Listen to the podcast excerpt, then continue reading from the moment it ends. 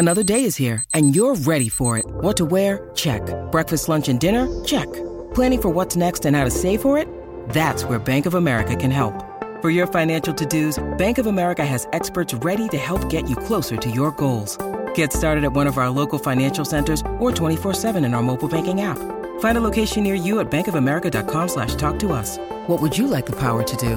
Mobile banking requires downloading the app and is only available for select devices. Message and data rates may apply. Bank of America and a member FDIC. When you need mealtime inspiration, it's worth shopping Kroger, where you'll find over 30,000 mouthwatering choices that excite your inner foodie. And no matter what tasty choice you make, you'll enjoy our everyday low prices, plus extra ways to save, like digital coupons worth over $600 each week. You can also save up to $1 off per gallon at the pump with fuel points. More savings and more inspiring flavors make shopping Kroger worth it every time. Kroger, fresh for everyone. Fuel restrictions apply. It is Ryan here, and I have a question for you. What do you do when you win? Like, are you a fist pumper? A woohooer, a hand clapper, a high fiver. I kind of like the high five, but if you want to hone in on those winning moves, check out Chumba Casino. At ChumbaCasino.com, choose from hundreds of social casino style games for your chance to redeem serious cash prizes. There are new game releases weekly, plus free daily bonuses. So don't wait. Start having the most fun ever at ChumbaCasino.com. No purchase necessary. Group. Void were prohibited by law. See terms and conditions. 18 plus. I'm Franny Benali, and you're listening to In That Number. Then they lift one over the top for Danny Ings. Ings in the box. Oh, onto his left foot. Brilliant. Oh, it's a fantastic goal from Danny Ings. He's done it again.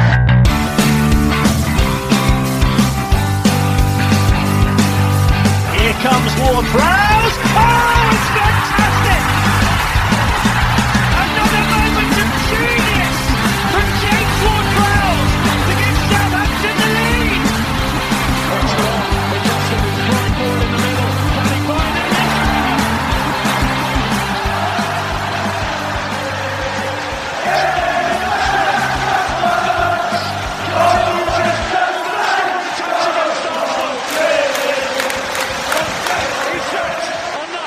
Hey, thanks for checking out In That Number. I'm your host, Ray Hunt. Follow me on Twitter at RayHunt84.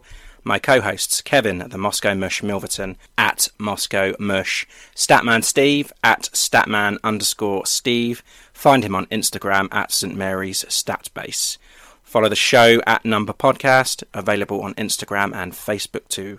Please leave us a review on iTunes, subscribe, and share as far and wide as you can. If you would like to send us any questions, send us an email on inthatnumberpodcast at gmail.com or reach out to us on Twitter and we'll be sure to get back to you as soon as we can. Enjoy the show. Welcome to In That Number 79, That Boy Ings.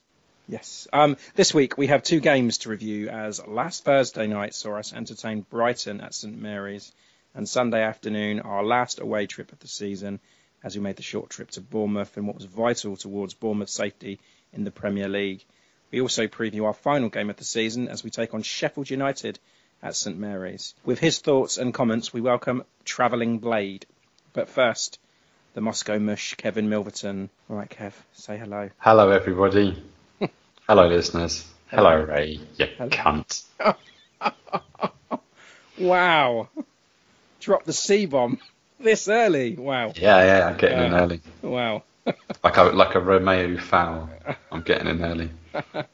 I was going to ask how you are, but I don't give a shit now. Oh well, fuck you too. I'm I'm I'm fine, just about. Yeah. Um, a lot of football in one week, wasn't it? Yes, yes, yes. Three games this week, wasn't it? But you know, it's almost finished. Um, just one left. Yeah, I mean, it's getting to the point where I could probably handle that much football in a week. Um, because yeah, I need a little bit of entertainment in the because it is slowing down for me now. And Typical, yeah, and now there's no football. So Mm. Well, I mean, the hockey season starts next week, mate. So get into that. in in August, uh, July. Yeah. Yes, it's too hot to be thinking about ice hockey, mate. Yeah, how are you feeling? Um, I'm all right. You know, I'm, I'm tired, but I'm all right. I had a midnight start again tonight, so working around the clock as I always there do. no end to it, right? No, no, there's not. There's not. It's just um, what can I say? I'm a busy man. Yeah. How, how are you feeling about the season coming to an end? Um, to be honest, I, I'm, I just want it done now because now that that game's out the way, The um the Bournemouth one. I mean, um, I say we're not really going for anything now. It's it's, it's a dead rubber, isn't it? I mean, Sheffield United can't really get into Europe now. It doesn't really matter what happens in that game. It's just like I, I'll be happy uh, happy to get this season out of the way, but I want the next season here as well. If you know what I mean. Not much of a gap is there between now and then, so it's, it's a nice break. Yeah, I think we're, we're already sort of focusing towards next season, aren't we? We are, yeah, and then obviously the uh, the transfer window and all those rumours and stuff like that. So uh, we've got we've got all that, and it's not going to be as long, so we haven't got to worry about all that shit. Exactly.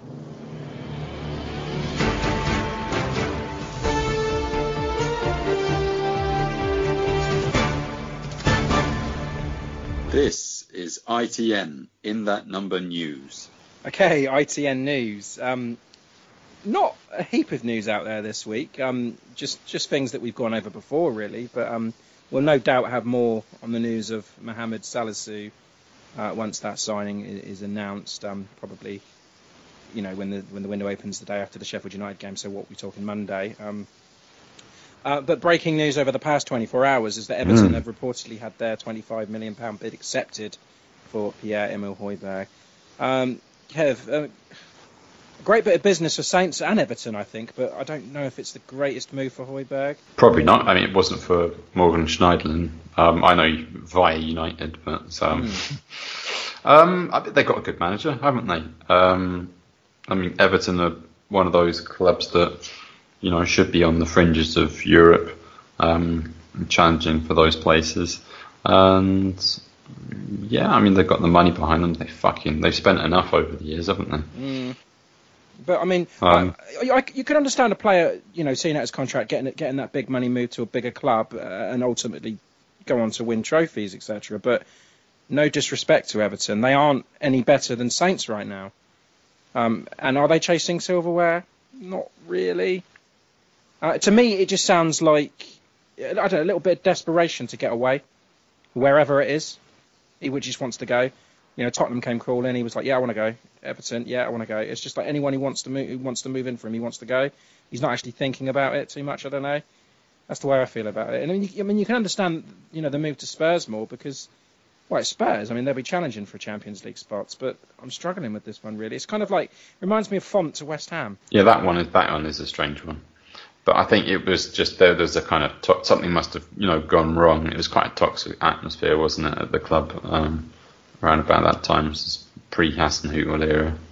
Yeah, but I mean, yeah, Højbjerg, just strange one. Yeah, I mean, um, are we going to miss him? Um, maybe, um, but I think you know we've been prepared for this. Sure. We're kind of used to the idea of Højbjerg going, and I think um, the club must be making some good preparations for a post Højbjerg era.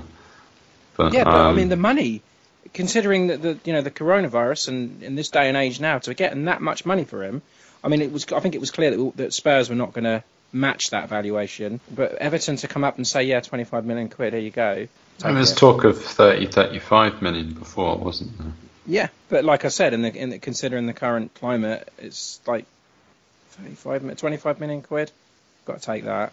Yeah, I mean, there was talk of doing a part exchange with Kyle Walker Peters for Spurs, but um, obviously they're driving a hard bargain. Yeah, that's that's worrying me now, if I'm honest, because we, we you know we dug our heels in a bit over the over the Højbjerg saga, and now they're going to be a little bit like that with uh, Kyle Walker Peters.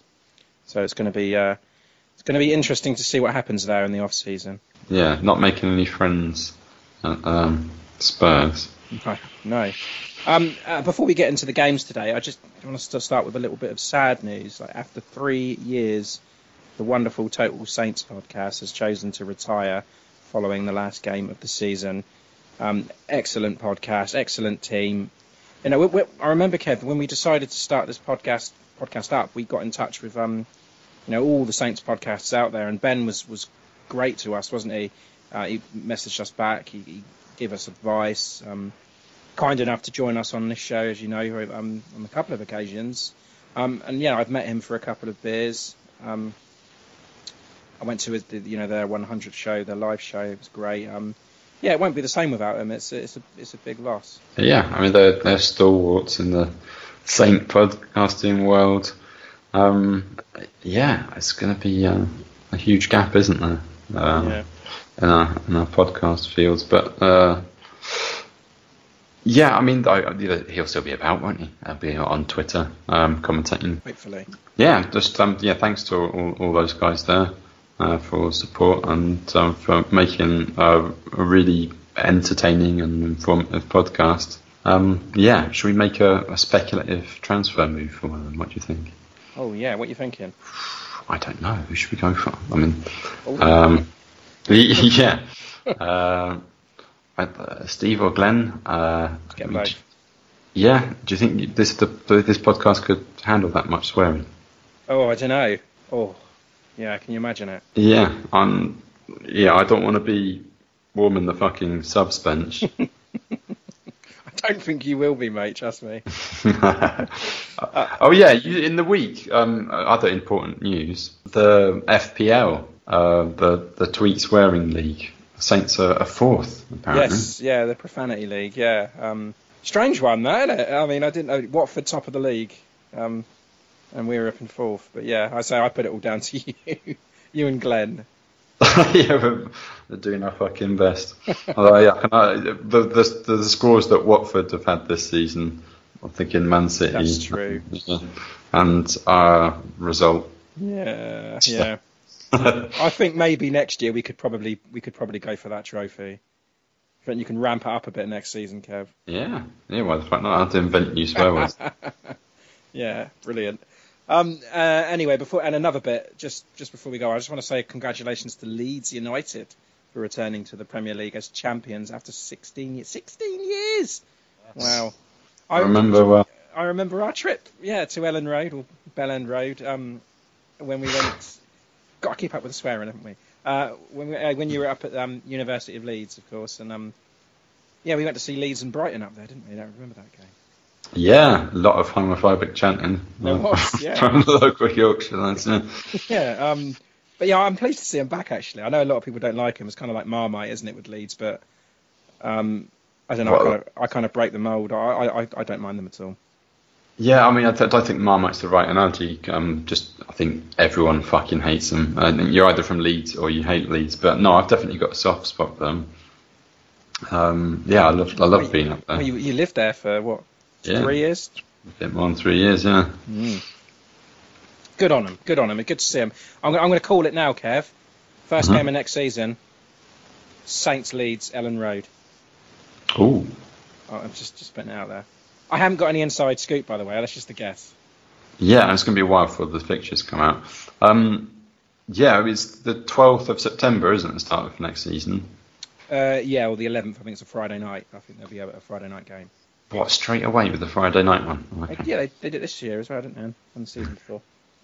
Mm, but I mean, that's provisional. Um, they, but yeah, a bit of news coming out that they might have crowds back by October. I th- that that's going to be controversial, I isn't don't it? I how. I don't know how. Well, Those, geez, I mean, those tickets must be like a hundred pound a pop. yeah, I mean, what you're thinking? Reduced crowds then? Oh, definitely. Yeah, probably having like uh, like fifty in a stand or something like that, just spread out or something. Well, if you're doing it the way they've done it here, is it started off as 10% capacity. Um, Okay. So I, yeah, it's just going to be Is it going to be like the sub benches now, just like one every other seat or something? It's weird though because they weren't using all of the stadium, so the people were, you know, relatively packed into a few stands rather than using the whole stadium. That's weird. Yeah, Doesn't and now sense. now it's up to fifty percent. Um, but again, still they're not using all the stands, so Spread I them out a bit. Away fans as well. yeah, I I'm not sure if away fans should work. I mean, it's difficult enough to travel, you know. Yeah. Um, but yeah, I mean, think either. Interesting though. If they do ten percent of the crowd, um, are they still going to put the, the crowd noise in? Because there's not not going to be a lot of crowd noise, and the crowd noise that you can hear is going to be all swearing. So what are they going to do? Are they going to put the crowd noise in? just get a seat right next to those microphones. Can't. Oh, you've dropped the C bomb again. Oh, Uh, what? what? Since when is there censorship on this podcast? well, there might have to be now. uh, yeah, oh, just a little bit of extra um, news. Um, yeah, Magic Johnson on loan uh, for Heart Athletic. Um, I actually Yeah, thought Ke- you meant Magic Johnson then, Kev. No, you know Tyreek, Tyreek, Yeah, Ma- yeah. Tyreek Magic Johnson, uh, or Magic Tyreek Johnson. Um, yeah, he came on for Hartford at half time and scored a wonder goal in the 55th minute. Have you seen it? I have not. I'm glad you told me this because I'm going to look at this right now. Yeah, yeah, yeah. Have a look it up on Twitter. Um, it was against L- London United London United. or Lound- London United. Sorry for, to our American listeners, uh, butchered that. But yeah, it's their first home game of the season, and he comes on and just Does that. mm, Bitchin. yeah.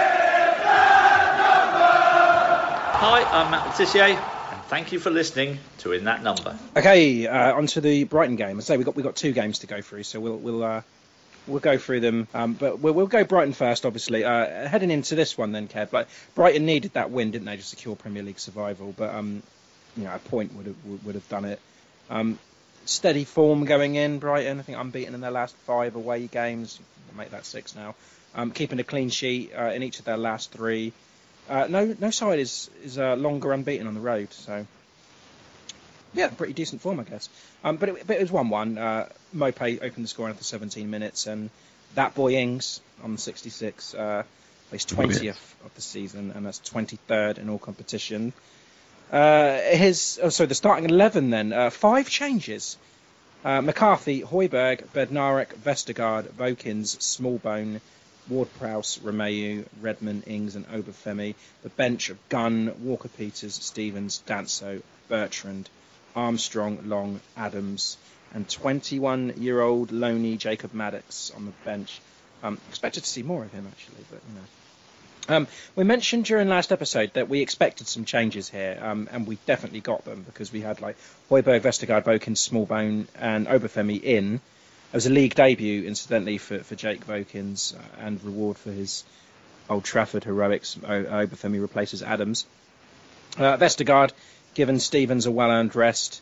Smallbone replaced Armstrong for the same reason, um, and still resisting resting Ings. I don't know. Maybe he he knows he can still get the golden boot, or he did at this point, and thought you know he doesn't want to deny him any of those minutes. Um, and Kevin, I, I put these lineups on our Instagram feed uh, before kickoff, assuming that, that James Ward-Prowse would be, would be playing in that right back role, but no, it wasn't the case. It was Højbjerg that was starting there. I made that assumption as well. Oh, okay. I felt like a right twat. Well, you should do. Um, but yeah. What did you think of the eleven? Um, I was quite glad uh, because we know that with three games in one week, he's going to have to rest for one of them, and I would rather it was for the Brighton match than the Bournemouth one. We talked about Armstrong being just knackered, so it gives him a well-earned rest. Smallbone coming in there, and um, yeah, Obafemi and Ings. Um, wasn't the best pairing, I suppose, but um, uh, yeah. I mean, are we worried about Ings being rested? No, I don't think so. I think he, he sees the finish line. I think um, he does really want to do it. Um, uh, who else is rested there? Bertrand. I think that was a, a bit of a surprise. Uh, Bertrand's been really consistent um, since the the restart, and um, can't say he's been particularly tired. But yeah, all right, rest him. Um, Carl Walker Peters, the same really. Um, I don't understand not having a right back. Valery's still out. Still out, isn't he? yeah, yeah. We haven't got the replacements, have we? So, I mean, that's why I just assumed it was um, James Ward-Prowse were there. But apart, I mean, I was talking to Steve, and may, maybe he was he's still punishing Højbjerg. He's like, well, you know, you go in, we know you're going. If you're going to keep playing for this team, you're going to play where I want you to play, kind of thing. And um, maybe that was the, the, the thinking there. Which Well, he fair did. play to him. He yeah, did, he did yeah. it. He fair, yeah, he didn't. He didn't complain. He he did it. Um, I must say, uh, compared to some of the previous debacles we've had, like with Van Dijk or you know Fonte or any any, of the other players, I think Højbjerg. Lallana. yeah, Lallana. I mean, how far back do we have to go? Um, Lovren, yeah. Lovren, yeah, um, uh, yeah. Højbjerg's been really dignified and um, yeah, true professional. Yeah, as, as you knew he would be. Yeah, so I give him his dues. Um, yeah, so I was happy. I didn't watch this game live. Um, I, I was given the chance to go to a pub quiz for the first time in about a year, so I thought why the fuck not? It's going to be quite. Yeah, it's not going to be the most exciting match, is it? But um, looking back at the highlights, um, seems that the scoreline doesn't really reflect um, some of the more more interesting moments in the match. Well, I mean, you, you say you didn't watch this game, mate. mate I, I fucking struggled to watch this game because I, Yeah. I put it out on Twitter that I, um, I, I'm, you know, I'm, I'm red green colorblind. Oh yes, Really fucking pissed me off. Really, really pissed me off because I could not see a bastard thing. It was horrible. Like, especially when there was a corner. Everyone was just piled into the box, and it was like I, I had Hayden sat next to me, and every time a Brighton player touched the ball or a Saints player, whatever, he was just like Brighton, Brighton, Oh, Saints. bless. I was like, right, okay, cheers, mate. And, the, the another other thing that annoyed me, they both had black shorts on. Because normally when that happens, when there's a kit clash like that, or, you know, if it's a light blue against a dark blue or whatever, I look at the shorts and it usually helps. But they, they were both wearing black shorts, so I couldn't do it. And, and another thing that annoys me is that Brighton's away shirt is black. That would have been perfect. But they chose to wear their third shirt and completely uh, annoy the, the entire red green colourblind population. Community. Yeah, no, it's, you got to have a community, right? Oh, yeah. Um, I did see a lot of other um, colourblind solidarity there. Um, yeah, they should really consider it. You think it's not that difficult to do? No, it was a, it was a nightmare. It was the worst thing I've ever seen, watched. It was just oh my god, yeah. So you know, even trying to go back looking at notes, and I was I was pausing the screen and thinking, right, who's that? Who's who's that? Who? And I couldn't tell, just could not tell. It was worse than it's ever been, yeah. But anyway, that's my gripe out the way. Um, we got into the game then. Uh, it, defensively, I don't think we're at the races, Kev. I just think, especially the first half, Yeah. no, I don't. I don't. I, I, I'm just, you know, lazy defending a lot of it. Uh, Mo, Maupay was was prominent quite early on at that double effort. It was a warning there, um, and they were- they were attacking Højbjerg's flank, rightly so, uh, um, because he wasn't, you know, he wasn't exactly shopping himself again, not playing greatest. But then, you know, he's he's playing that position, so you, you can see that. I, I just thought we had we had problems clearing our lines, and I, I thought I, I knew it was coming. I could see it was coming. I mean, did you? Um, I say, looking at the score sheet, I was I was pleased, but um, I wasn't pleased to see Glenn Murray on there because you know that. No, Um, but you know he hasn't played for a while, has he? And No. as, as soon as you see his name, you thought, oh, he's got a goal in him, and he? he's going to get his goal. Yeah, and, and when they do come, they come against Saints, don't they? He didn't get the goal, however, but he did get Got, an, assist. got an assist, yeah. He's actually like, you know, he's 36 years old, and he's the oldest Englishman to register an assist in the Premier League since Peter Crouch. So that was 2017. So nice little stat for you there. Um, and the goal, yes, say Mo, Maupay with the, with the goal, seven, 17th minute. Um, awful defending. Um, and Maupay's into double figures for the season now, so he's had himself a decent season. Yeah, I just thought it was a horrible first half, mate. I ju- it was just, it just sauntered. It was just there was nothing really of note. Um, Ings had the ball in the net at one point, didn't he? But um, Lamptey, well, Lamptey put it in, but it was it was offside. Um, Yeah. and we could see that, you know, you said at the start of this, like, get in there with an early Romeo red card, and he, uh, sorry, yellow card, and he did that. Changes needed to be made. He was a spent force straight away in that first half. I thought, I thought he was bad, Romeo. Um, the change, though, Kevin, that really, really did it for me was when Kyle Walker Peters came on, um, allowing Højbjerg to go back into the middle. Obviously, Yeah. uh, come off, Kyle Walker Peters Place went back to right Romeo. back, and Romeo, uh, sorry, Hoiberg shifted into the his usual centre midfield. Um, and Obafemi, not not nothing to really write home about. Um, Adams came on, and the changes helped. I mean, that was it, wasn't it? Yeah, I think um, uh, Che and Ings were a much better strike partnership than Obafemi and Ings. Yeah. Um, and it's funny, yeah, that that um, offside goal, um, the goal that they score is pretty much the same idea, isn't it? Um, Redmond finding Ings just on on the on the left there in miles of space, and just yeah, um, cutting in.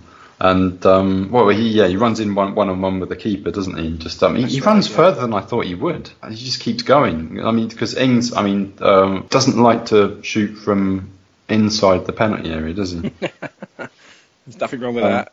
but no, he just charges straight in and just the, the confidence, like right, as soon as I see the keeper's beat, just um, yeah, drive it across the goal. That's right. Yeah. Um, Ings at the post as well, didn't he? Um, lovely little effort. Yeah, I mean, was there a part of the woodwork it didn't hit in the Yeah. that match? Iron and then dunk cleared one off the line from Che. Um, Yeah, that, that was a great clearance. Um, There wasn't there a shot shot just before that. You want from Adams, yeah. Hmm. I mean, yeah, Ings' shot, um, isn't it, that um, hits the post and then Adams hits the rebound and dunk clears it off the line. That was it, yeah. That's it. Um, but then, you know, the, the chances were coming then, and, and exactly, I- it was at that point that I thought, okay, I- I, I think we're going to take all three points here. But That first half I thought was poor. Um, anyway, you know, even we were 1 0 down at that point, and I thought we're going to win this game. I I mean, mean, we Højbjerg had that chance as well, didn't he? He scuffed it wide. Poor, poor effort. Should have done better. Yeah, doesn't quite get the right contact on it, does it? No. Um, and then Ings, you know, he does get his 20th season. Oh, just incredible. It's just, you say, I, I, knew, I knew it was coming at that point. It was well deserved. And I think it was, yeah, I just put it all down to those changes. Yeah, I, mean, I- think, I think Steve put it saying that too many changes um, um, it might have just upset the balance of the team. You know, especially because they're doing, you know, they were doing so well. I mean, we saw the FA Cup semi-final with Man United made all those changes and it was just too much. Couldn't get into it. Maybe it's the same thing happening there. The first half was just too much change, and it's just yeah, There's one change too many, and that change is um, taking out Kyle Walker Peters and um, leaving a big hole at right back that um, we can be attacked through. I mean, we saw at the beginning of the season with all the um, makeshift fullbacks. Just can't do it. yeah. Why, why bother? No, you're Why right. bother? Danny Ings has become the 20th different Englishman to score 20 goals in a single season. 2020. Mm. Ah, in 2020, I like it. Yeah, yeah, yeah. Um, and I just want to talk about that Vestergaard hit. Oh yeah, what a fucking belter! But uh, what a save as well from Yeah, no, that was from the. Aussie number one, Matt Ryan, Mm. saving Private Ryan. um, Yeah, he's actually in my fancy football team, Kev. So ah, okay. You're although I- lucky you didn't although I didn't, a- I didn't start him. So. Ah, okay. Yeah, no, you're not going to get a clean sheet against Danny Ings. Although you, you know, I got the feeling that it wasn't his day. Um, Yeah, but no, he gets his goal. Course he does. And yeah, I don't know why couldn't we have started the half looking like that, the, the first half looking like that. Yeah, and I then- mean, we possibly could have. We we would have won the game. Then I'm pretty sure of it. Mm-hmm. Yeah, um, and there was a moment when um, Yves Bissouma. Oh God, that my It's heart. absolute sitter. Oh, what's he doing? Yeah, I mean, Smallbone didn't have his greatest game when he come on. I thought he was, No. I thought he was bad, and it's particularly there. It was really lazy. He just gives up on the ball. Yeah, he just gave up. Yeah, He's like, oh, well, fuck it. He's about to shoot. What are you doing? and it just shows you how important Stuart Armstrong is. You know, what, I mean, Yeah, Smallbone's fucking still right. development. Uh, Smallbone's still developing, but I don't think After that- Armstrong would have let him let him get away with that. Um, I don't know. I mean, although Armstrong, yeah, when he's tired, but I don't, yeah, he, he's, he's, it's not that he doesn't have the effort in him. He just just doesn't have the energy, you know. But um, yeah, Smallbone, that was criminal, and um, he gets taken off straight after that.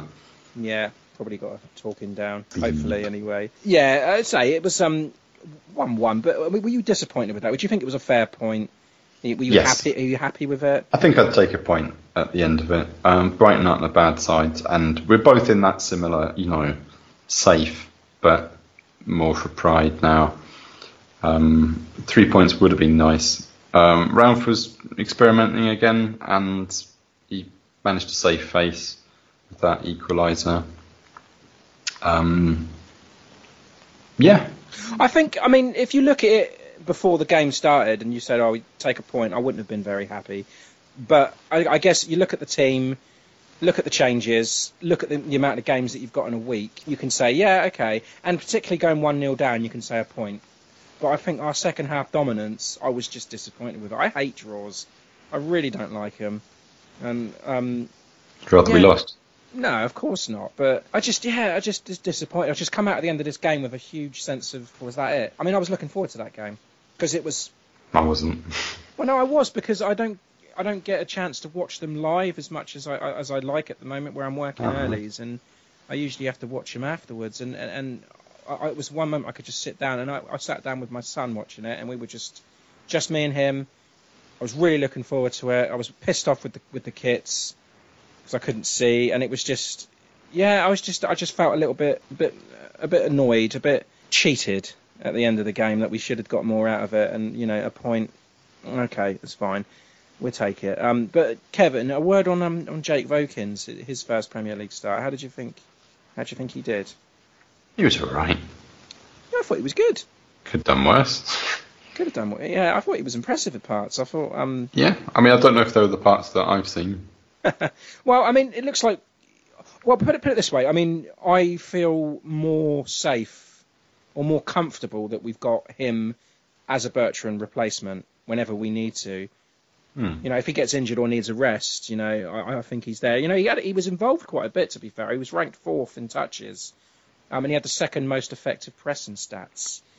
Um, and he had that shot, that really low shot as well. With that, you know, he's got a good left foot on him, and that, you know that almost went in. But I, I, I'm I'm comfortable if he has to step in. If we need cover, because I mean, whenever we get a, a right back injury or a left back injury, it's always like shit. What are we going to do? We're going to have to bring in I don't know um, uh, McQueen or Valery's going to have to start. It's just McQueen still knocking about. yeah, he was at Middlesbrough and he broke his leg, didn't he? He was out for the Oh, season. shit, but yeah. yeah, um, it, it's but now I, I know that you know we've got Vokins. He's he's still going to learn. He's still young, but I thought he was good.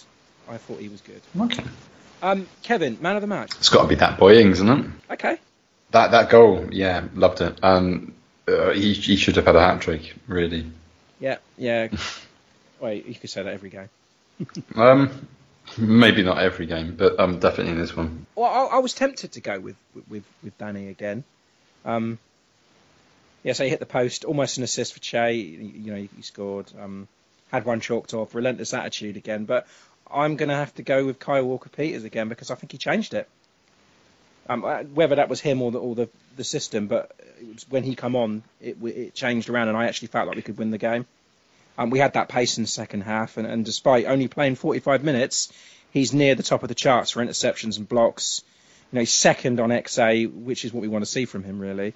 You know, the, the pace and the ability to put the ball in the box, and I thought he looked fresh throughout that second half, um, and actually had the best dribbling stats as well, four for four. So I'll say it again, only 45 minutes of action.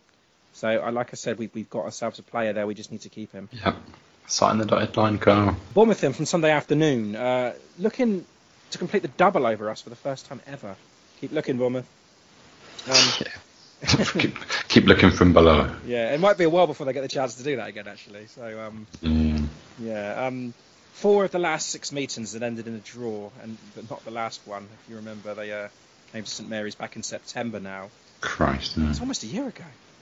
Weird, isn't it? Um, and took their chances there and punished us 3 1. Um, but revenge of the sweetest kind, though, um, as we look to have given them a shove in the direction of the championship. Going into this, like, we've never earned more than 28 points on the road in a top flight season before. Even that 1983 84 First Division season when we finished three points behind Liverpool in second place. You know, we've now eclipsed that. Um, and we've reached 31 points on the road. 31. Yeah. Yeah. And we ran out of obviously two nil winners. Unbeaten in six. Goals from that boy Ings. After 41 minutes and putting the sherry on top. Uh, notching his second goal of the season, obviously. He's prolific, Kev. Goal machine. But yeah. Um, yeah, I think bring on ne- roll on next season. Yes, I say 2 0. Ings 41, Adams right at the death, 96th minute. Uh, starting 11 then, Kevin. Uh, McCarthy, Walker Peters, Stevens, Vestergaard, Bertrand, Armstrong, Ward Prowse, Romeu, Redmond, Long, and Ings, with a bench of Gunn, Adams, Obafemi, Højbjerg, Smallbone, Vokins, Danso, Valery, and Ferry. Five changes then, Mush, but overall, you know, a stronger looking team than it one that, that took on Brighton. So Stevens, Bertrand, Armstrong, Long, Walker Peters all came in for Smallbone, Højbjerg, Vokins, Obafemi, and Bednarek. Uh, Bednarek actually out with a slight muscle problem, and it wasn't worth Yeah. risking, says Ralph. But um, strong team, Mush. Yeah, dream team. Back to the dream team. Mm. And that's exactly what I was expecting, and that's exactly what I was got. I was really looking forward to this game. So was I. Yeah, I I- wanted, not because I wanted to uh, put any punishment on Bournemouth. Like I said, nothing, nothing against Bournemouth, but um, yeah, I just wanted a wanted a nice end on the road. Mm. yeah. You knew it was going to be tasty. Mm. Yeah. Um, and once again, though, early pressure, early corner, had a penalty shout for handball. But I think, personally, the way I saw it, I don't think a lot of Saints fans saw it this way as well, but I thought Bournemouth settled really, really quickly after that, that quick spell, and they looked the better side. Um, not exactly great brand of football. I mean, they were putting the crosses in, getting getting their corners. Uh, Callum Wilson had that header. Um, and yeah, Callum Wilson not scored since March, obviously because Wow. of the coronavirus, so that doesn't help. But um, but Bournemouth generally struggling struggling for goals, and, and particularly, you know, second half of the season they have done, and, and hence why that's why you know where they are. But I yeah, I just thought the brand of football that they were playing wasn't, as I say, it wasn't the greatest to watch. It was more direct, wasn't it? They were just going long throws, long balls. It was those But that's that's what beats us, isn't yeah, it? Yeah, exactly. It was fine. I mean, you, you just throw everything against us, and especially when you've got Vestergaard playing at the back, because the guy scares me. Especially when he's running, you know, towards our goal. It's just, I don't trust him, and I think they they knew that I too. like him. Um, yeah, and I- personally, I thought Bournemouth were the better side. Starting off, yeah, they did start off strong. I mean, that Diego Rico, he was really busy, wasn't he? Yeah, for the left He back. was- Yeah, Yeah, getting balls in left, right, and centre. Um, yeah, I think I nipped out to um, knock up a sandwich just at the beginning. I was like, "Just tell me what I've missed." And she was like, "Well, Diego Rico did this. Diego Rico did that. Diego Rico did this." Um, um, yeah, I mean Shane Long does his normal runabout, doesn't he? And um, we had the, the odd odd chance, but yeah, Bournemouth definitely a stronger side than the, in the first half. yeah. That that Lloyd Kelly shot um, Mm. ruffled the side net. I thought it was in. Really, I did, yeah. I thought, oh shit. I was like, oh, oh it's not. I felt like an idiot. I mean, I don't even know if the crowd noise was uh, was cheering because sometimes that goes wrong, doesn't it? But um, yeah, I thought it was in. Um, and then the, Josh King had that penalty claim um, when he and Stevens were tussling for possession. I hands up, I thought it was a penalty, like watching it real time. But then obviously watching it back, I thought, no, referee's made the right decision there. Um, yeah, I just think they, they probably should have taken advantage because Vestergaard was looking dodgy. the lack of pace um, against the likes of like Callum Wilson and King, it's just he made that clumsy tackle that he didn't need to do as well outside the box, just um, by the left side there. And I just thought, we made up for it, didn't we? fucking hell. yeah. But the thing is, he kept on making stupid decisions and then making up for it. It was But just he, like- he did make some absolute blinders of um, tackles and, and blocks. Sure, he did blocks, he did clearances, he did all the things that he's supposed to be doing. But he also does these stupid things that he doesn't need to be doing. Uh, it's just like, what, what is he doing? Why does he do that? That's why he scares me. I just don't want him anywhere near my team. Oh, really? Yeah. Just Wow. I mean, I don't know. Uh, we, we we said the same thing about um, Jack fucking Stevens before, didn't we? He's you know he's not cut out to be he's a proper um, defender. He's a proper defender. Jack Stevens is a proper centre back. Do you not think Vestergaard can go into that?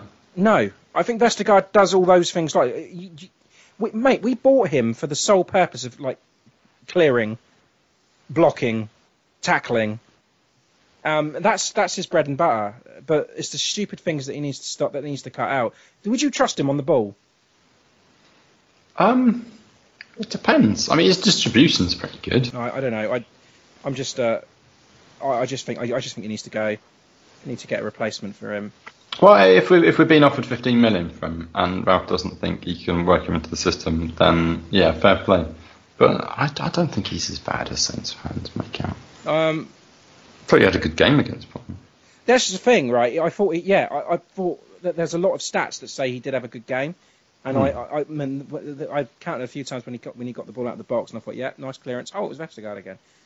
But then there was that occasion at the ends where he loses the ball, or he makes a tackle, and he's just like, pat, it's so slow and clumsy, and it, get, it I think it lands to, um, was it was it um, Callum Wilson, and then he, he has a shot, and then out of nowhere, Vestergaard comes and blocks it. It's just like. don't make those mistakes in the first place. To- You know, it's maybe he's doing it on purpose, Kev. Maybe he's just like, I need to do something really, really good here. Who knows? I don't know, but I mean, yeah, if he makes those fuck ups and um, as, yeah, as long as he cleans cleans up after himself, yeah, I just, I don't know. shit where you want. Um, but anyway, uh, enough of, of Vestergaard for now. But I mean, I, I just thought we were struggling to find rhythm, and Yeah, we were. I, I mean, I was just noting down actually that Romeu was playing too negative. He was, he was really, really deep. Um, and then he sends this great cross in for, for, for James Ward-Prowse, that header, and it was the most excited I got at that point, to be honest. And obviously it came to nothing. Straight keeper. Straight at the keeper, yeah. Um, Kyle Walker Peters, another good performance, I thought. Uh, yeah, that, that, that cross, that low cross that Bournemouth did, and um, he come in and slid out, slid out of nowhere and saved a certain goal there. I thought he was brilliant again. I think I sent you a message saying that you know there was a set piece goal coming at that point as well. Just don't trust us. I still, I, I still, I mean, I mean, do you get nervous whenever there's a corner? Um, I still do. yeah, I mean, there was quite a few in the first half, wasn't there? Yeah, I, I could see. I mean, I think I said it to a few people at the time that there's a there's a set piece goal coming there. It'll be from a corner or a long throw. It's gonna it's gonna come because we're Yeah, it was. We're not going to be able to deal with it. I'm, I'm trying to think of other chances of note. I think Redmond had that sweet volley, left foot um, volley, and it went straight down Ramsdale. Uh, straight down. straight, down. Straight yeah. down, he fucking swallowed it. and but as I said, I think Bournemouth were enjoying the best moments of the game, but they still Hmm. weren't testing Maka. Not really. I mean, did, did not at much? all. Not at all. Um, and then right before the half, it was um, that boy Ings. Yeah, you think if um, but if we can come out of this first half not losing, we'll be fine. Yeah. Bournemouth just haven't got the creativity. They haven't got the the depth on the bench. Yeah, All the depth, yeah. You're right. um, see it out. So yeah, but we have. yeah. Um, but yeah, we went out one nil up. Um, thank, thanks to man of the moment. That boy Ings. Yeah, 12, 12 away goals on the season now. It's matched Le Tiss. Matched Le Tiss. Hey. Um, that's now 19 different teams he scored against now. And that's overtaking James Beattie. He's getting legendary figures in terms of numbers this season. Long may it continue. Yeah. I see some fans are saying it's going to be a one season wonder. You know it. He's going to be injured all the next season or he's not going to find that form. That's right. As long as Che Adams does, we'll be all right. Um, uh, I saw a tweet at the break actually that made me chuckle, and I thought I'd have to. Um, I thought I'd share. I don't know if you saw it, but um, I, I, I forgive me. I can't remember. I, I can't remember who it was that said it. I was just wrote it down. But um, if I came if I came home and found Ings in bed with the missus, Oh, I'd plump his pillow and tuck the bastard in. Uh, breakfast in bed the next morning. Yeah, I loved it. Yeah. Um, Kev, I, I did actually. The last couple of weeks we haven't been taking any stats down for the half time, so I, I, I did I did do some for this one. Good lad. Yeah, uh, Bournemouth didn't manage a single shot on target in the first half to our three, um, and we also had 56% of possession, which surprised me a bit because I thought Bournemouth had the bet. You know, most of that first half, I thought they were better than us. Um, but McCarthy not busy at all. Well, it would suggest considering they didn't make a shot on target. But um, they made that change at the break, didn't they? Harry Wilson came on for David Brooks. And Harry Wilson actually scored against us last season, didn't he, for Derby when they knocked us out of the FA Cup. That's right, That yeah. was paid.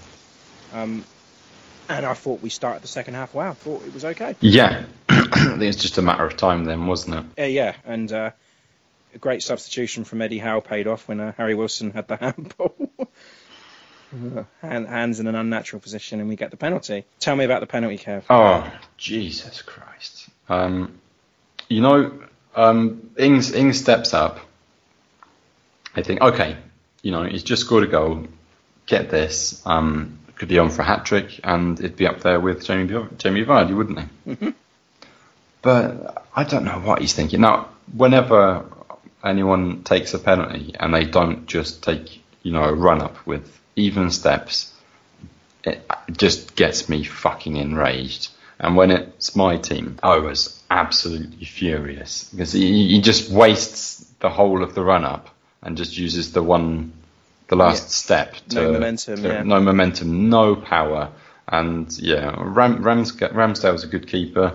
Uh, it does not rocket science, just fall in the right direction. Um, yeah. Well, he's, wait, he's waiting for Ramsdale to make that move, isn't he? That's the whole point of the stutter, and then you've got the open net. But Yeah, but I mean, he's trying to mug him off, and it, it doesn't doesn't work. It's just pure arrogance. It's- I mean, yeah, but it's not, those, not just it? You Whenever a player does lot, it, yeah. I think you wanker. yeah, Like- it does. like it- but then- Zaza, Oh, yeah, the World Cup. Yeah, the little, yeah, How many steps did he do? Uh, yeah. What, what are you doing?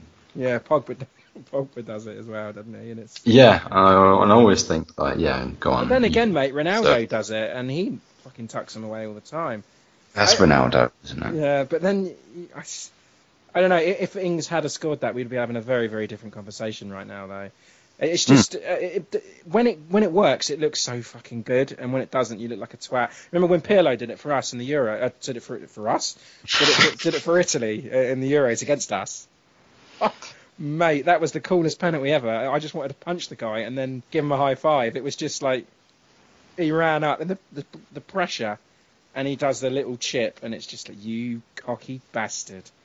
But yeah, not quite the level of Pirlo there. Danny. But then, you know, we we haven't got anything to criticise Danny about, have we? That's the only negative thing we can say about him in It's recent. the first time he's missed a penalty, isn't it? Yeah. So, um, but moving on anyway. Bournemouth still created some chances. Callum Wilson had another header. Um, Harry Wilson had a great shot. It was a marvellous save from Maka. Yes. And I'm going to be honest, Kev. I, I mean, I saw this game exactly like the Everton and Brighton ones before, that another one-one. I just felt like I was going to come out cheated again, and like I said before, like Vestergaard then fucked up at that tackle and then gave the ball away and, and made a fantastic block. So yes, he made amends. And then Kev, the Brighton, that's the Brighton, the Bournemouth goal. uh, wow, um, harsh, very very harsh. Yeah. Um, but it, but it was the right decision. Oh, of course, yeah, it was the right decision, but it's just harsh on on Eddie. You see his face, you know the heartbreak, knowing how much a point would have done for them, and to, to go, you know, to go from that and then Che up the other end, lovely little take, lovely strike, two 0 and it's like, cheers. Yep. Thank you. Yeah.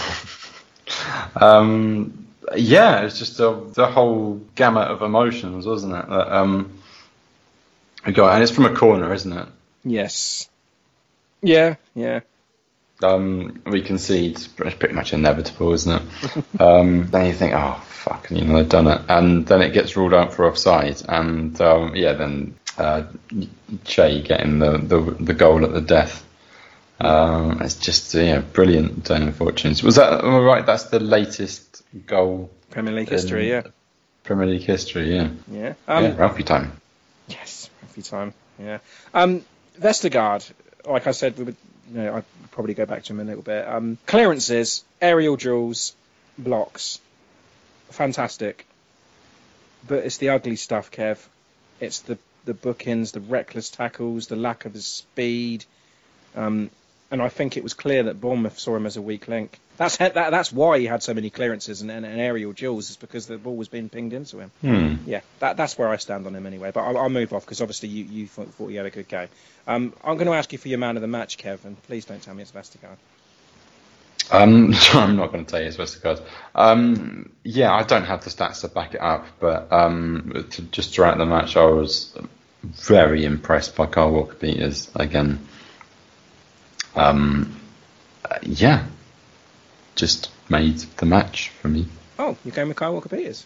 Yeah. Um, I, I I thought it was tricky this one, uh, but I, and I was tempted to go with Kyle Walker Peters again.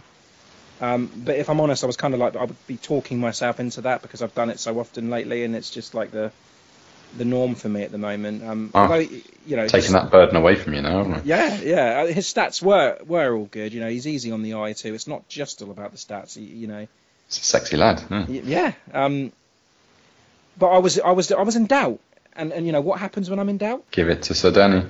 I give it to Sedani. Yeah, you know the goal, the press, topping the charts on X, XG as you'd expect.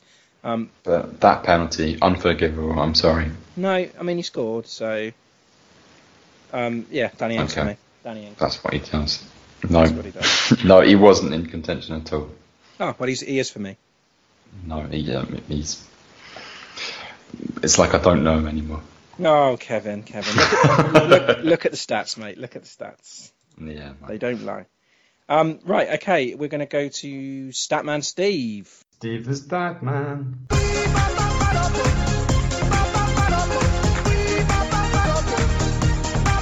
Steve the motherfucking Stat Man. Okay then, Statman Steve. Steve, how are you? Hey, yeah, I'm very well, thank you. Um, yeah, it's been a busy week, but um, yeah, Always a busy almost there at the weekend. Almost. Always a busy week. Yeah. Oh, I meant to ask actually, how's your wisdom tooth? Um, yeah, it's a lot better actually. I've not had any problems since um, yeah, when it flared up. Um, You've not had it out yet or anything then? No, no, I did actually speak to um, the receptionist at the dentist, and they said that if it happens again, like it will definitely need to be taken out. But I've not had any problems with it, so I'm trying to. Um, Still yeah, on painkillers? Get away from it. No, no, no. It's it's been absolutely fine. Just trying Oh, to good. keep away from like eating on my left side. But how long? I'll be how long I'll be able to keep that up is another story. I actually went to the dentist last week, my first dentist trip, because I had an Okay. appointment in May, and, and I went back, and it was um, yeah, temperature check, ma- mask. Oh, Put me in a yeah. mask, and as soon as I got Really? into the room, like you can take your mask off now. It's like, well, that was. yeah. Goodness, yeah. But anyway, um, so yeah, two more games for you Mm. to talk about this week, and actually the Brighton one was was it last Thursday, so it's quite Yeah. quite a way back. So I hope you can uh, can remember. So um, we'll start with that Brighton game then. What are your what are your thoughts from uh, from the Brighton game? Yeah, I mean, I thought kind of going into it, that was, as I remember, it was the Man United game before that. So obviously the players have put in a real shift, and deservedly so. I thought Ralph was going to make some changes just because we'd had um, so many players play um, games before that, and they were looking quite tired. So I think it was the right time to make changes, but I think Ralph made a lot of changes. um, Yes. I think five in total for for the Brighton game. Um, so yeah, I, I I was thinking before the game, I was thinking potentially if he just brings in maybe like two or three fresh fresh faces, then that's that would be good because then we can kind of maintain a level of consistency, and then those new players can kind of be um, kept alongside the other players, and and they should be should be fine. But I think too many changes definitely telled. Um, you could tell in the first half. So yeah, overall, I thought I thought the first half was very lacking in consistency, and that basically goes down to the squad rotation. Yeah, Um, so yeah, I thought, but I, in terms of the players he actually brought in, and I thought, um, I thought Vokins had a had a very good game. Um, so actually watching the highlights back, and I remember he had that shot from outside the box. Oh yeah, the, lo- the low uh, one. Yeah, it was Yeah, yeah. so so close to going in. Um, and I thought I thought he had a pretty decent game. Um, coming Yeah, out left I back so. I thought for so. League debut. Yeah. Also, I thought um, I thought Vestergaard had a pretty decent decent game as well, but um, I wasn't too impressed in the first half with Romeu or Højbjerg. Um, yeah, I'm not sure the decision to put Højbjerg at right back. Maybe that was just to kind of uh, Punish. Ralph. Yeah, Ralph telling him that um, yeah, if you wanna if you wanna be in the side for the last few games, you got to play in the position I tell you to play in. Yeah, I mean, I, I- put the, the, the team lineup on our Instagram feed, and I actually had Ward Prowse put there because you know Mm. I think a lot of people thought he was going to be there as well because you know you put him anywhere and he'll do it for you. But um, yeah, as soon as it started, it was Mm. with Højbjerg playing back there. I was like, oh, oh, okay. Um, and he struggled a bit, didn't he? That back there, I have to be He did. yeah. Yeah, he did. Um, uh, in the highlights I was watching back, he did actually have a good shot, but again, straight at the keeper. So Yeah. just yeah, another Pierre shot. Typical, typical. Yeah. Um, do you have any interesting stats on this Brighton game? Um, yeah, I think kind of when I was kind of looking back at the game, I thought we played much better in the second half. But um, one thing which I didn't notice so much in the game was um, Brighton actually did defend very, very well. Um, they actually kind of outscored us in all of those defending stats, and I think it could tell we we found it quite hard to unlock their defence and um, you know kind of build on build on the goal that Danny Ings scored. Um, so yeah, I think overall looking at the game, there wasn't like massively standout performers, but I thought Redmond made a good case for himself in that game. Obviously, he set up the assist for Ings's goal, um, but he also had the greatest pro- progressive forward distance in the game and the most successful dribbles. So I think it was telling that his assist was kind of the breakthrough for Danny Ings to, to get his goal. Um, I think that both both of them had a had a really good game in terms of Ralph's press. So they both um, led the press for for Southampton. They, um, kind of respectively, Ings had the most um, presses in the game at 18, and, and Redmond had it um, had the second most on, on 13. So I think if if we were gonna get anything from the game, those two needed to step up, and they did. Um, so I think that that for me was what I kind of got out of the stats. That kind of looking back at it, it wasn't necessarily a great game, but credit to uh, to Brighton, they defended very well. Yeah, I completely agree with that. It wasn't exactly the best game, and it was one of those games where it was just like, I don't know, it was kind of petering out towards the end, and I thought there's no way we're going to win this game, and it's just, it's got draw written all over it. I should have should have saw that coming to be to be fair, but um, Yeah. it was it was one of those difficult ones as well to pick man of the match because I, I, I had to Mm. struggle and I had to go back and, and rewatch it um, a few occasions and, and actually you, you know you picked out Vokins because I thought he had a decent game as well. Redmond Mm. I thought yeah he come back Mm, into yeah. his own a little bit and um, as you said then his stats back that up. But um, who did you go for on this one? Who was your man of the match? Um, I actually went for Ings just because of his goal, but I think the re- another kind of reason for that is that he hit that 20 goal mark on on that game, which I think is absolutely outstanding for um, Mm. the season season he's been having. And um, at that po- point as well, that was um, really kind of pushing him on for the Golden Boot. And I think that was such a vital game, like pre Bournemouth, for him to be able to add to his goal tally. So um, that's that's who I've gone for. Excellent, nice. Um, and then a game a little bit closer was uh, Sunday's trip to Bournemouth. Um, Indeed, yeah. Yeah. How did you see this one? I thought it was going to be a lot more comfortable than it was. I think I, I think I predicted a free one. Um, You so did, yeah. I think you wanted you, you, you predicted a little bit of revenge from, uh, from the St Mary's fixture, but yeah. That's it. Yeah, and it and it could well have been as well. Um, yeah, I, I thought we um, we should have put away more of the chances than than we did. So um, I'm sure we'll get onto that. But uh, yeah, I thought I thought it'd be a lot more comfortable than it was, and um, yeah, heart was kind of racing at the end because It's never comfortable uh, Saints, is it really? um, but yeah, yeah, no, I, I thought we started very well. Um, and obviously Ings got his goal. And again, I, I was just thinking, as soon as he gets that, as soon as he gets that ball from Redmond, um, he's just looking to, to cut inside and shoot. And I thought it was so obvious what he was going to do. You can't do I was- anything about it though. Was- you you can't stop. It's just yeah. I was so surprised that they let him kind of, you know, he didn't really manoeuvre in that much space, and the shot was outside the box in the end. I think he kind of um, sort of came out from the box and had that shot, but it was just such a great technique in order to score it. There wasn't too much curl, but he kind of got his um, got his toes on it enough to um, like slight curl, slight poke in the corner, um, but with the power. It was such a great goal. Um, yeah, very impressed with him. But we could have been two or three up by, by half time, and uh, I was very disappointed that we weren't.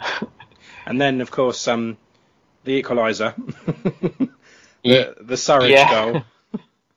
Oh, equaliser that wasn't, yeah. Yeah, you, you, I mean, there is a part of me that felt for him because you know that that point would have done so much for them. Mm, it would have done to- one.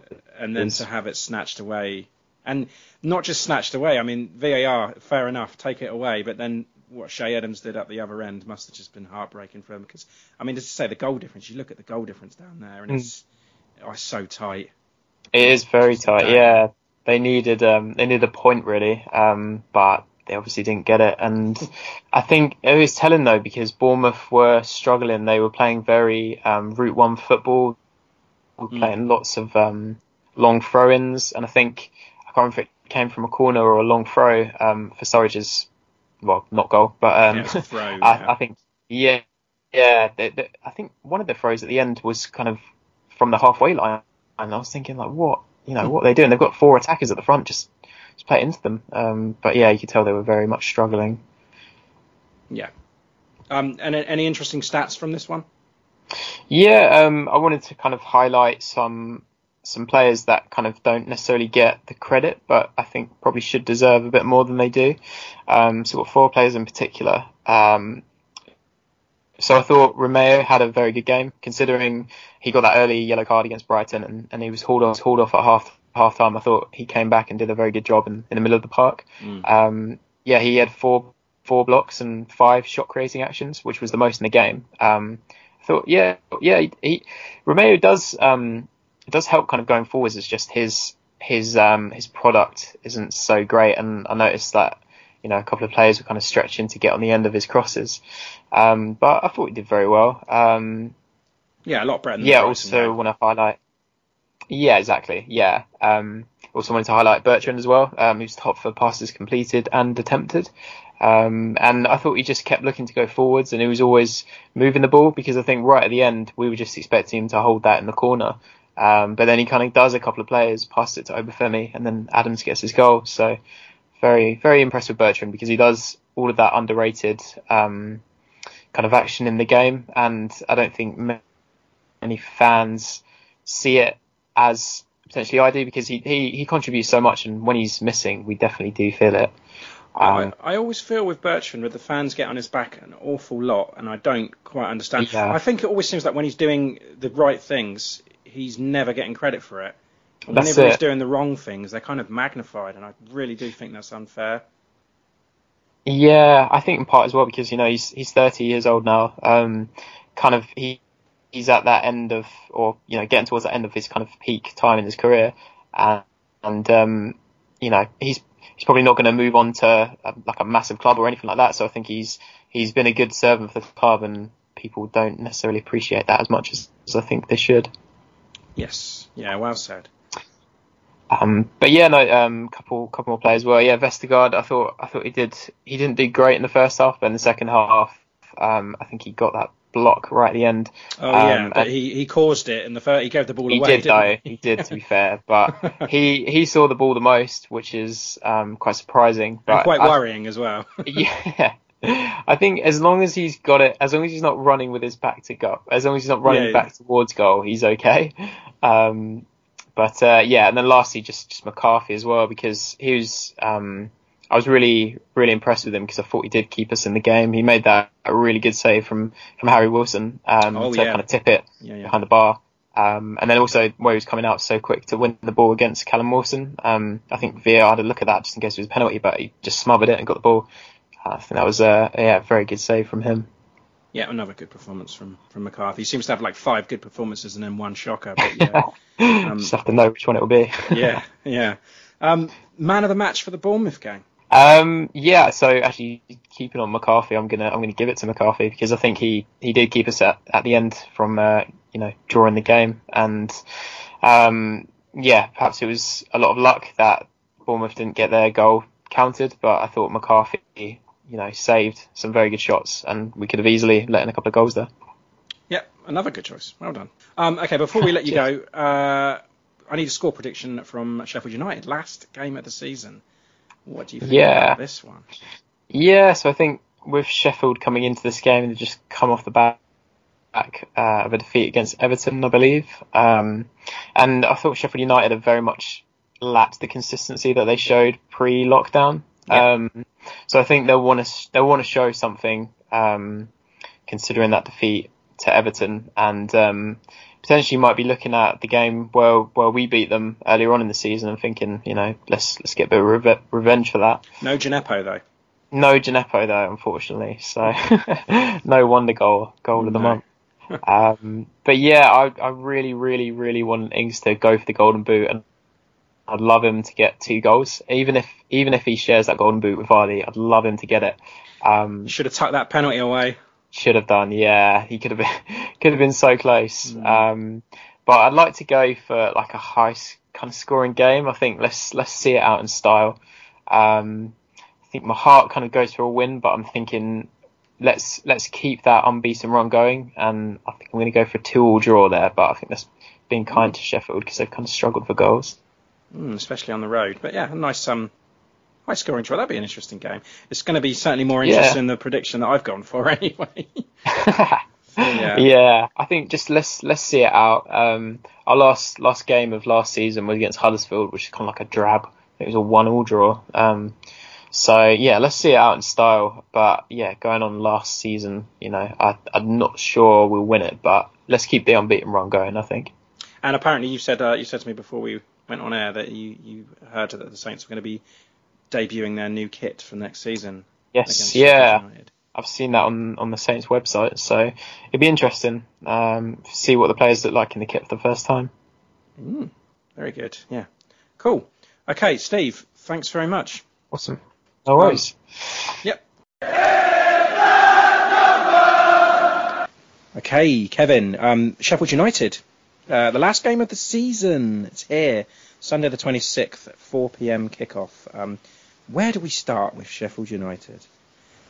I mean, I don't know about you, Kev, but I'll, I'll be honest. Uh, I wasn't thrilled really when they got promoted last season. No, nothing against Sheffield United personally, but I just thought they'd go straight back down again.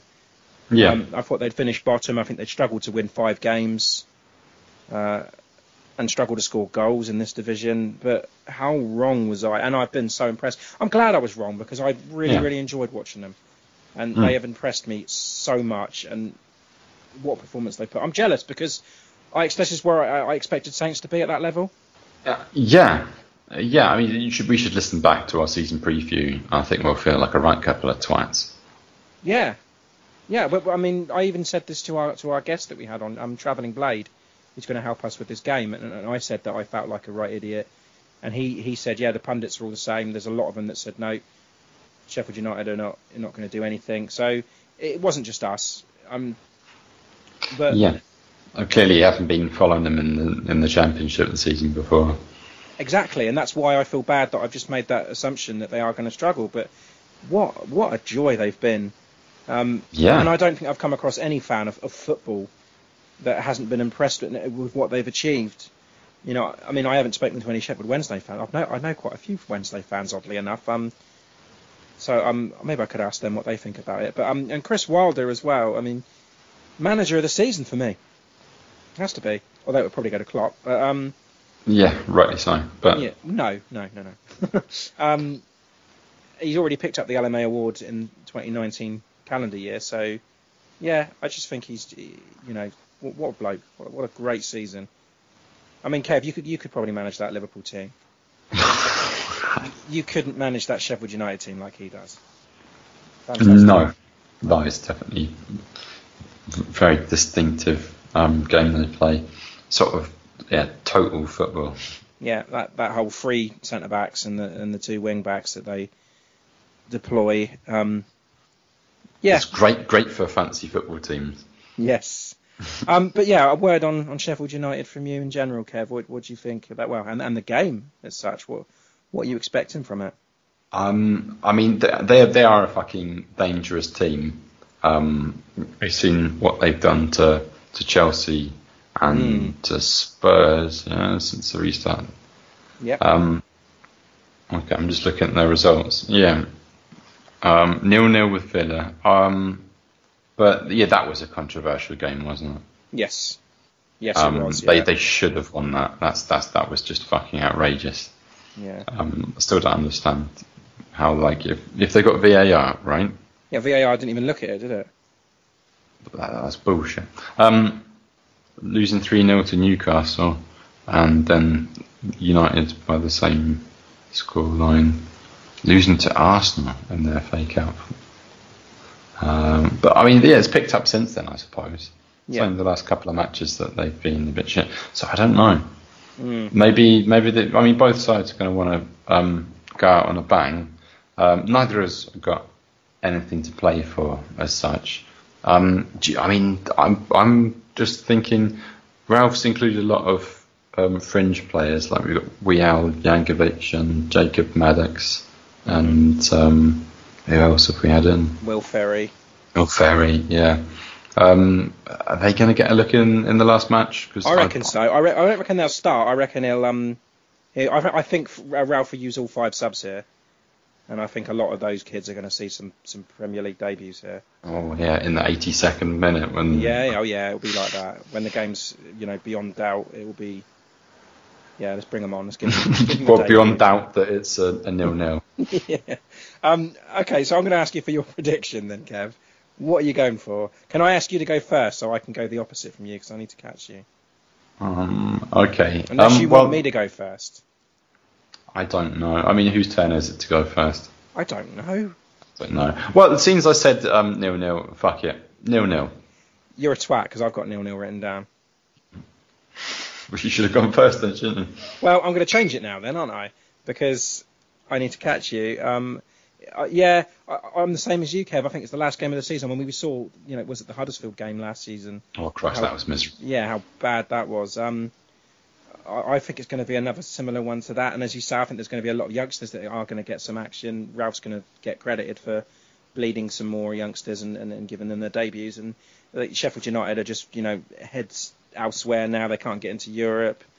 It's going to be cagey. It's going to be. I mean, if they set up at five at the back as well, or three at the back, whichever way you look at it, um, we are going to find it difficult to break them down. and also I don't think they've got you know masses of quality up front to be able to do the same with us. Depends if Vestergaard's playing or not. Um, but that's why I had nil nil. I just had it as a as a draw. Um, but because you've gone nil nil, I'm going to go one 0 Saints. Hmm. So Danny Ings going to go goal. Okay. Yeah, I mean Sheffield United they're guaranteed a top half finish. Um, we we can't finish in the top half of the table. Um, I think it's either we're either going to finish 11th or 12th, right? Yeah, Really doesn't matter that much. only does for money. What's a couple of million? A Couple of million quid. Yeah. Um, I say, She- yeah, Sheffield eighth and ninth. I suppose there might be more to play for, but it's just It's another yeah. fixture. I think it's isn't going to be procedural. Yeah, sure. Joining us now to help us prepare for the last game of the season against Sheffield United, we'd like to welcome Travelling Blade to answer our questions regarding this fixture. Um, but where do we start with Sheffield United? You know, what a season. Not perhaps blessed with a huge amount of firepower up front, but what they do so well is stopping the opposition from scoring. I think only Liverpool have conceded less. Um, I think that's right. Um, currently in eighth place, made most pundits look like fools, and I'm not ashamed to say, me too. I actually had them finishing in twentieth, like, but you know they're chasing Europe. This must have been a fantasy for all Blades fans. It's been an absolutely incredible season. Um, you were talking about making pundits and even yourself uh, eat their words. Um, you know, uh, name to name a few. Adrian Durham, um, he called Billy Sharp a League One striker. Lo and behold, he scores on the first game of the season. Um, I think he's had about three goals and assists this season with very little game time as well. Obviously, it always, it always brings a lot more than just goals to the team. Um, his leadership on, on and off the pitch is uh, priceless. Um, you know, we've had Garth Crooks say that we play basic football, um, very basic football for the Premier League. I think it was that day uh, when he said that we were 2 0 down to Chelsea. Lo and behold, we equalised and drew the game 2 all away at Stamford Bridge. So thanks a lot, Garth Crooks. I'm pretty sure Chris Wilder takes notes of what these um, uh, frauds, let's call them what they are, frauds say, um, and puts them on the dressing room wall, and it, just gives that players that extra bit of a bite, an extra bit of fight out on the pitch, knowing that there's people um, calling them, you know, basically playing them down and um, not believing in them. Um, it's been an incredible season, but even myself, I, I think my optimistic prediction was 15th. Um, I've done a lot of like things like before the season, you know, going on like things like Five Live, Talk Sport, stuff such as that, and a lot of people were asking me, "Oh, do you think you'll stay up?" And I was like, "I'm certain we will stay up." Where you know it might be a matter of goal difference or one or two points, it might not be much, but I was certain we were going to stay up. And they were like, "Oh, you sure?" And I was like, "I'm certain because there's no way Chris Wilder is going to get relegated. Just Chris Wilder hasn't got a relegation in him. Um, so I was certain of that. I didn't know where we'd finish. I thought it might be. I'd have said bottom half, um, to be honest. And um, my thinking about my optimistic prediction was 15th, and that was me trying to be optimistic. I think there's been some games where some of them have been easier than I expected. I can't lie. I'd say there's no no easy games, but I thought everyone was going to be really hard to break down. There's been times where we teams have been easy, and that's just, that's not been not necessarily being the teams that are lower down in the league. There's sometimes where we've played teams higher up the league and we've caught them out. I mean, for instance, the other day we beat Chelsea three 0 at home. There's no way I would have thought we'd have been able to do that. Um, we beat Spurs at home three one. Um, we've done we've done pretty well against the bigger clubs. To be fair, I think we'd. Um, um, we we was we were respectable at home against Liverpool, unlucky to draw, but it's been incredible. I mean, the players.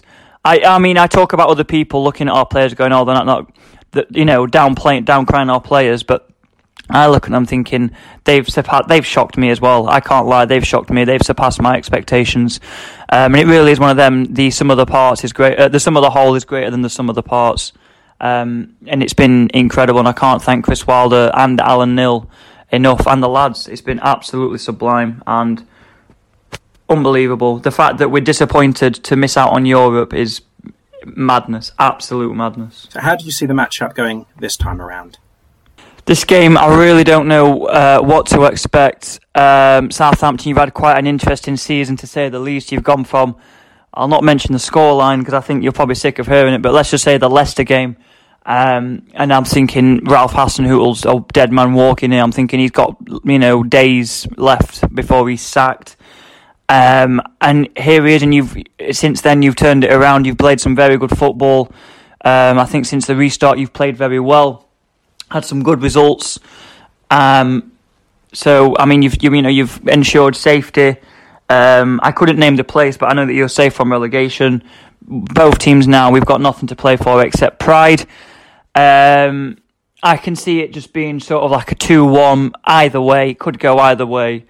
Um, I mean, we've been since the restart. We have been awful away from home, absolutely dire. We lost three 0 away at Newcastle, away at Man United. We lost three 0 um, The only good one was Burnley away when we got a late equaliser. But apart from that, our away form since the restart has been dire. Before that, before lockdown, um, our away form was pretty. It wasn't. We, we weren't like winning every week, but we were pretty resolute on the road. We had a lot of draws away on the road. Um, Nook, uh, nicked a couple of a win or two here and there.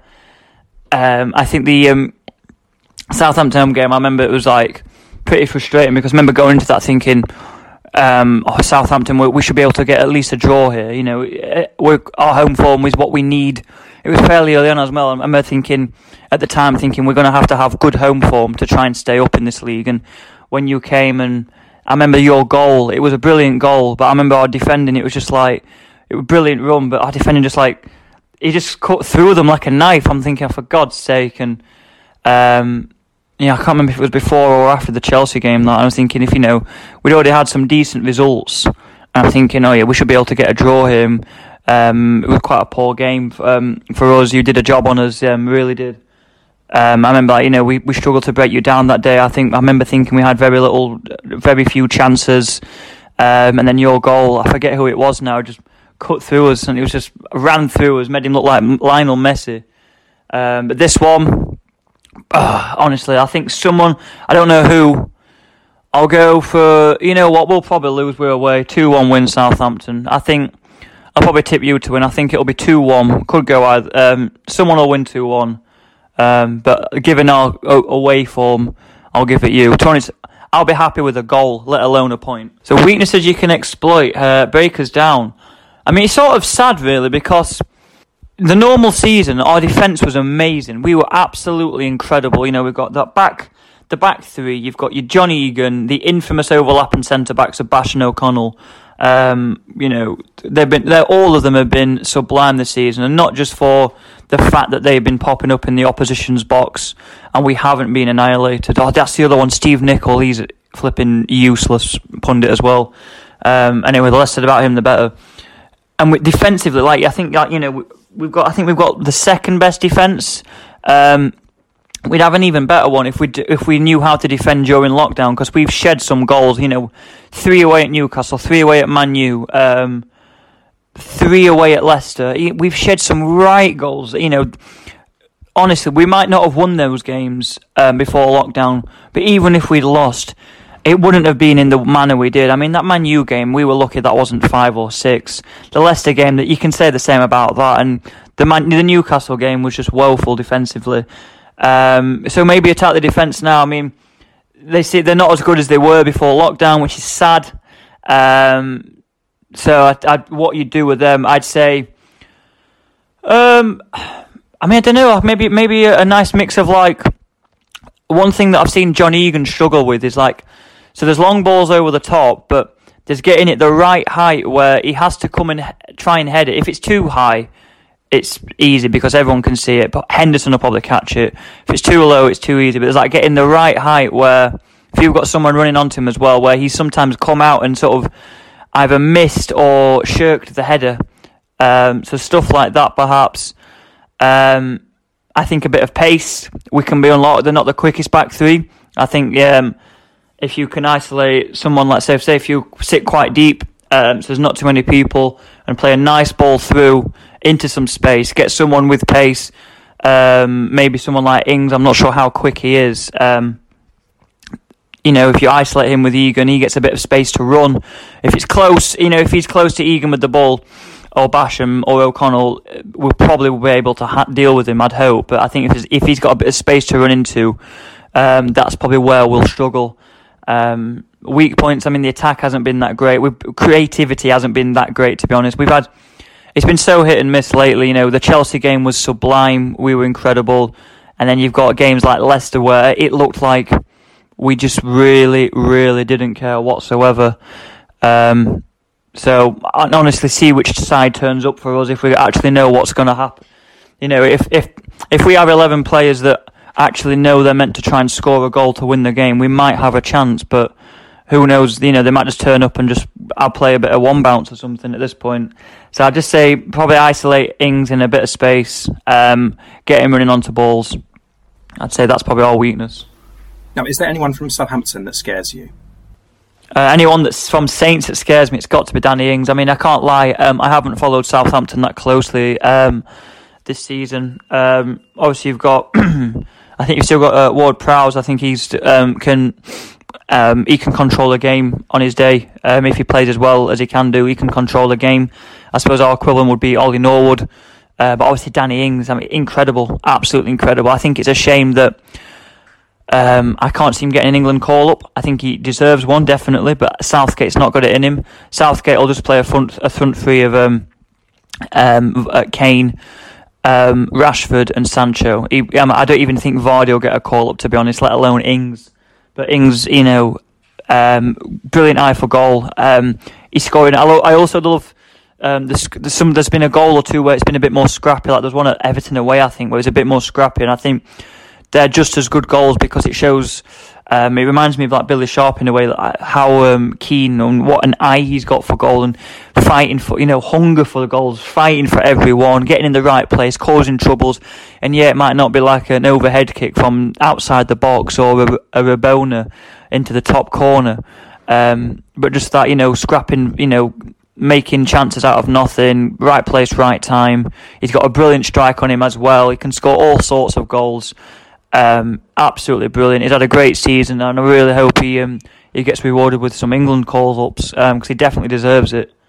Um, so yeah, Ings could cause a lot of trouble, but hopefully Dean Henderson can handle everything he throws at us, or at least kicks at us. Can we get the predicted Sheffield United lineup from you? Predicted Sheffield lineup. So I can't see there being much uh, much changes. He's played the same team last couple of games, despite them being disappointing. So you're definitely going to see Henderson in goal. Might be sad, might be his last game for us. Obviously, he's on loan from Man U. There's rumours of Chelsea trying to buy him. I don't think we're going to be able to afford him, to be honest. Hopefully, we can get him back on loan again. But uh, you know, besides Henderson in goal, there'll be Stevens at left wing back, Baldock at right wing back, the back three of Egan in the middle, Bash at the right centre back, O'Connell at the left centre back. Bash and O'Connell forming the infamous uh, overlapping centre backs. The midfield three. Um, will definitely be Fleck and Norwood. Um, actually, no, I might be wrong. I think, see, he's been playing Osborne because Fleck was out injured, but I think I'd start Fleck, but he, he's been st- sticking with Osborne, but I think he'll go with Fleck. It'll definitely be Norwood. Uh, last few midfielders has been Norwood, Osborne, and Berge. Um, I think it will be Fleck, Norwood, Berge. I think he'll play Fleck instead of Osborne. Hopefully, Fleck's fully fit to start and got the you know match sharpness to start. He's coming as, as a sub in the last two games. Um, hopefully he's fit enough to start this one. And then up top, I reckon he'll go. Oh, it's a hard one. I mean, he's been going with McBurnie and McGoldrick to start with, but I'm tempted to say he might go Sharp and McBurnie. I don't really know why. Um, it'll be. I really don't know. It'll be two it's hard to say. I mean, there's only three strikers that it could be, and I've got to choose two of them. Um, like I said, last few games has been going with McGoldrick and McBurnie. I Wilder tends to try and stick with players a lot, so um, I can see him staying with them. Um, but then again, I, I, think he at one point he will like to get sharp on um, at some point. So, but that would be the infamous three-five-two slash five-three-two combination, depending whether you want to put the wing backs as midfielders or defenders. Um, but yeah, that'll definitely be. There's some nailed on players. It's just one or two. It's Fleck whether he'll play Fleck instead of Osborne, and whether he'll start Sharp over come at Burnley. They're the only uncertainties I've got. But apart from that, the rest will be nailed on. Score prediction then. You mentioned 2 1 before. Are you still sticking with that? You know, I said 2 1 Saints earlier, but I'll actually go 1 all. I'll go 1 all. Nah, to be honest, now I'll stick with 2 1 Saints. I reckon you'll score first, we'll equalise. We'll equalise in like the 85th minute, and then like 89th minute, Ings will just run through us and smack it in. So I'll go 2 1 to you guys. Because we've been that poor, it sounds pessimistic, but we've been that poor away from home. I'll be happy just to get a. Honest, after Everton game, I'll be happy to get a shot on target. So 2 1 would probably compliment us at this point. Okay, would you rather wear a Sheffield Wednesday shirt every day for five years or sleep in a haunted house for 10 years? Haunted house. No questions asked. Haunted house. Would you rather be half the height of Leo Messi or twice the height of Peter Crouch? Um, it's got to be half the height of Messi. I mean, half half the height of Messi, you're probably just classed as a dwarf, aren't you? And you know, you see people like Peter Dinklage, Warwick Davis. It's it's a normal life pretty much. But twice the height of Crouch. So what's that? At six foot seven times two, it's like it's like fourteen foot. That's like literally a disability. Then again, I think dwarfism is. But you've got to go for half the height of Messi. I don't know what you'd be. You'd be about three foot something. Uh, no, two foot, two foot something, wouldn't you? That is quite small. But you know, you can live a largely normal life. You can get in places. Whereas if you're like 14 foot, you can't even get inside. Like a pub, you'd have to be like crawling. If you wanted to go to the pub, you have to be like crawling around. Where like if you were like two foot nine or something like that, you know, you, it, it's a bit harder, but just get your mate to get your pint from the bar. You know, you can live a pretty much normal life. But 14 foot, what can you do apart from? I mean, you know, professional basketball player, you'd you'd walk that, but outside the basketball court, you've had it. Honestly, you've had it. It be that would just be ridiculous. And um, I remember seeing that documentary about that guy that was like the world's tallest man. It did not look fun. Whereas you know if you were like two foot nine, you could live a pretty normal life. I think there's mu- there's much more. The world is more adapted for people with dwarfism than it is for people that are 14 foot. Is there anything else you feel might be relevant for the match? I don't know really. I just think um, I think for our season, I think it, the, it's mad that it feels a bit anticlimactic for us because we've missed out on Europe. That's still quite surreal. Um, I mean, I was watching the Chelsea highlights the other day and I got annoyed because we didn't get a fourth. And I had to stop and go, hang on a minute. We were losing 4 0 away at Gillingham or 4 1 away at Walsall three years ago. And I'm now annoyed that we didn't get a fourth against Chelsea. So it is, a, it is quite surreal and it's been an incredible season. I'd like to thank Chris Wilder, Alan Knill, all the players. Um, congratulate you guys on turning your season around and going from looking pretty dire to um, actually looking a, a, decent side who should get top 10 next season, I think. Um, so, yeah, we both got the red and white. Um, shame I can't be there at the game. It would have been, um, you know, a good atmosphere. Obviously, last away game, last day, last game of the season as an away day is always a party atmosphere. Um, at least for the away fans, regardless of the result. It's a shame we can't be there. I've never been to St Mary's before. Um, hopefully it's a good game. Hopefully, hopefully it's actually an entertaining game by some aspects. Honestly, because our last two, I mean, the Everton game, I know we lost, but it was a boring, it was a poor game anyway. Even my mate that was an Everton fan said that. So hopefully we can have an entertaining game. Hopefully we can register a shot on target and up the blades. Thanks for having me. Cheers. Thanks very much to Travelling Blade and Up the Saints. On to extra time. Okay, uh, straight into extra time then, Kevin. Um, we'll, we'll, start as we normally do with the predictions uh, from Brighton. Uh, we all went for a Saints win. We all went. Oh no, I went two 0 Steve went two 0 and you went one 0 So um, no points there, obviously. Um, so they remained they remained 53, 46, four to you. Uh, and then the Bournemouth game, I went 3 2 Saints, you went 2 1 Saints, unlucky.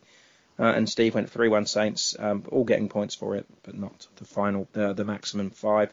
Um, points now going into the final game 55 for you, Kevin, 48 for me, and 6 for Stephen. Um, but of course, we have to tot up all the uh, predictions at the start of the season as well. That will be taken into account. Um, Super Six, then round 64 was won by Andrew Knight with 14 points, um, and overall Tom Hennigan on 492. And then round 65 was won by me again. That's four times in six weeks. Uh, yeah, well done, Ray. No? Nice one. Okay, cheers. Yeah, congratulations. Sorry, I was Six, 16 Wait. points, by the way, that week. So, yeah, good one. Um, Tom Hennigan extends his lead, however, so he's now on 503, so he doesn't look like he's going to be stopped now. Um, and round 66 is currently in play as we speak. Um, Kevin, uh, fantasy football this week? Yeah, I've managed to get 43 points, which I think is quite respectable. Well done, Kevin. Still haven't done anything to my team. It's getting embarrassing now. Um, how did you do? I can't see on here. Oh, you do this every week. I'm right down the fucking bottom and you know it. So yeah, Ray. Oh God, you're almost off the bottom. Um, oh no, you um, you were off the bottom, but uh, Ben Stanfield's overtaken you. Ah, You've got 27 so far this game week, whenever the fuck that started. Um, Jamie Vardy as captain, not doing too well for you. I, I haven't done it this week, mate. I haven't looked at it, so. Yeah. Um, John Bailey. Um, Steve's quite close. He, I mean, a miracle maybe, but um, he could catch John Bailey. And the top three in our fantasy league, um, it's Steve McCulloch and Lucy Heiner. They're neck and neck. Wow, wow, wow, wow. Yeah, there's one point in them at the moment, and it hasn't been updated yet. She's played her wild cards, and she's got 67 points. Uh, sorry, um, no, he has. And uh, yeah, Lucy's got 74 points. Oh my god, I think she's gonna um, she's gonna put it off. But it's tight. It's a tight contest. Okay, Kevin, um, to end the show, uh, as usual, Russian phrase. What have you got for us this week? Okay. That boy Well- Ings. That boy Ings. I know what boy is. It's Malchuk. Malchik. Yeah. Okay. Well, Tot Malchik Ings, if you really want it. There you go. Top Malchuk Ings. Yeah, I think that's a little bit too easy. Come on, Oh. we're getting to the end of the season. No, you you want to keep your fitness levels up. Okay. Um, so yeah, um, cherries going down. It's just a sweet little uh, bonus for us, isn't it? Okay, so yeah, the cherry on the cake would be um, Vishinka na torcie. Vishenka na torsha. Torcie. Tort. Torta. Torta. No. Oh, it's cake. Yeah, torta. Torta. Um, but they actually have two words for um, cherry. The black and the red cherry have different words. Um, Oh.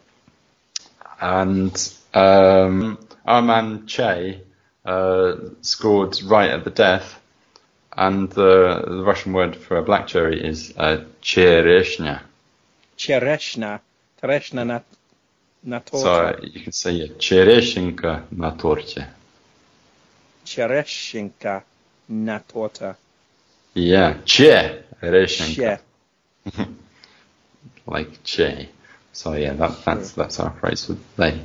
Ah. Nice. Kevin, thank you. It's too good. It's a pun that works in Russian and in English equally as badly.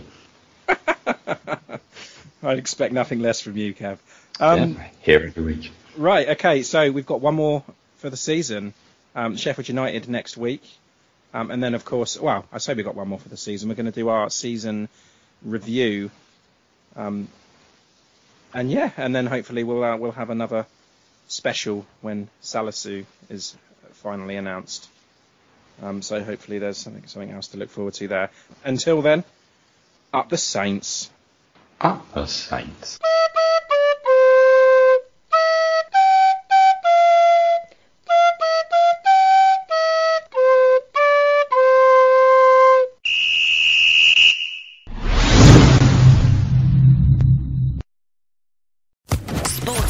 Podcast Network. Lucky Land Casino asking people what's the weirdest place you've gotten lucky? Lucky? In line at the deli, I guess? Aha, in my dentist's office. More than once, actually. Do I have to say? Yes, you do. In the car before my kids' PTA meeting. Really? Yes. Excuse me, what's the weirdest place you've gotten lucky? I never win and tell. Well, there you have it. You can get lucky anywhere playing at LuckyLandSlots.com. Play for free right now. Are you feeling lucky? No purchase necessary. Void where prohibited by law. 18 plus. Terms and conditions apply. See website for details.